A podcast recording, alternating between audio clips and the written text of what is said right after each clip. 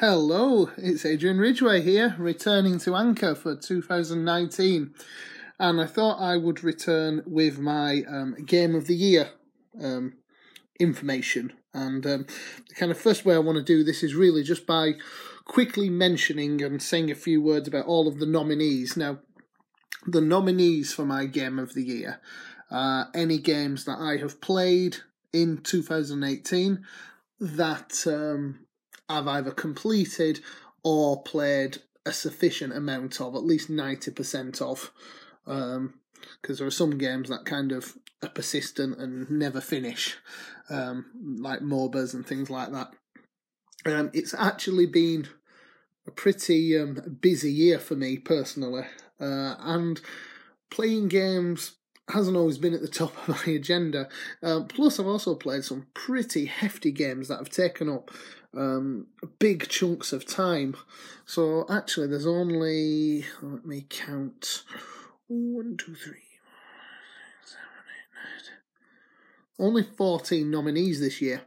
Um, probably going to be more next year, I should imagine, because um, next year I'm not going to be going out as much. um, I'm just gonna, and I'm, I think I'll be playing shorter games. Um, special thanks though um, for the game of the year to um, Boomerang Games, who um, I rent games from, and it saves me an absolute fortune. If um, you're a, a, frugal gamer, um, do you want to save some money? And you're not bothered about, uh, well, even if you are bothered, it can save you money, but about playing the latest releases, I would definitely recommend Boomerang Games. I mean, they still offer a package that is four quid a month and you can rent one game at a time um, and keep it for as long as you like. Astonishingly great value, and it's thanks to them and PS Plus that um, I get to play a lot of games for free. So here are the ones that I've played in 2018. Um, in in the order I've completed them actually. Um, first one is Knack. I'll tell you now that one's not going to win. Um, dreadful, dull platformer.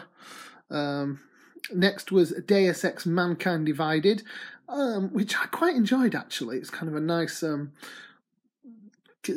follow up to the um, Human Revolution one, similar sort of thing. Uh, it was a lot easier though than the original. Stardew Valley, which is a, a definite contender, um, absolutely awesome um, farming and lifestyle game, a brilliant kind of 2D world that you could just escape into. Um, probably the final Telltale series I'll ever play, uh, sadly. Um, the Batman Telltale series. Um, I just remember it being fun. I don't remember much else about it. There was the walking simulator What Remains of Edith Finch. Uh, that was quite good. Hooked me quite in. Nice little story.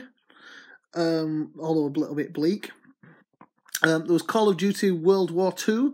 Probably the last Call of Duty game I'll ever put on this list because um, future CODs haven't have had a story mode. Um, this one wasn't anything to write home about. There was Wolfenstein 2, the new Colossus, which from a story point of view was very good. Really enjoyed that. Um, then there was Mass Effect Andromeda, um, which took up a good couple of months to play. And, and I actually really enjoyed it. I thought it was a, a flawed gem. I mean, I know when it released, Andromeda um, came up with, with against a lot of flack. Probably rightly so. It does have big flaws, um, but I, I actually really enjoyed it. Maybe it's because I only paid four quid for it, thanks to Boomerang Rentals. Um, then there was Destiny 2, again another flawed gem, but I got it for free on PlayStation Plus and, and really enjoyed just playing the base game of that. Um, there was Need for Speed Payback, uh, kind of nice little um, racing game there, but um, definitely not not a burnout, but um, a nice open world for racing in. Uh, it's the only racing game I played this year, actually.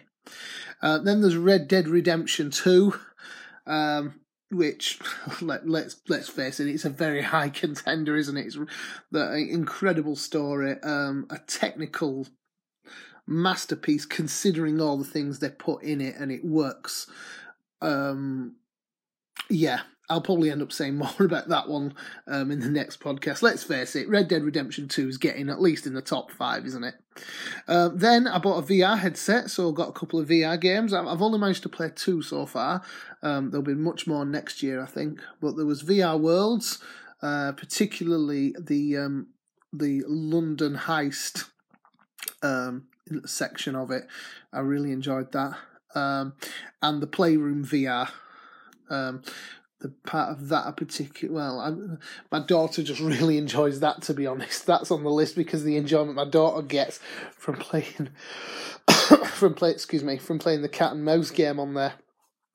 And then the kind of last game i've played to completion this year is far cry 5 uh, which was um, a great fun open world game. Again, that took up a lot of time, but I, I really enjoy interacting with all that religious nonsense and, and the story there. Um, I was very interested to kind of see what the Far Cry twist would be, and the ending was slightly disappointing. Um, I probably won't complete it by the end, the end of the year, but there's Ni no Kuni Revenant Kingdom, which is what I'm kind of playing and working through now. And those are my eligible games for Game of the Year. Um, which of those do you think should win? Um, I'll be letting you know my top five tomorrow and giving you more information about them, and then I'll announce my Game of the Year on New Year's Day 2019. Thank you so much for listening. Um, if you found me after all this time, I really appreciate it. Um, I want to turn this into something for 2019. Podcasting and radio thing is something I really want to practice and get better at and start getting over this red light fever. Um, big thanks to Positive Gaming as well for um, interacting with me a little bit and um, providing the motivation that's kind of pushed me out of the door into doing this again. Um, so I'll see you tomorrow and thank you for listening.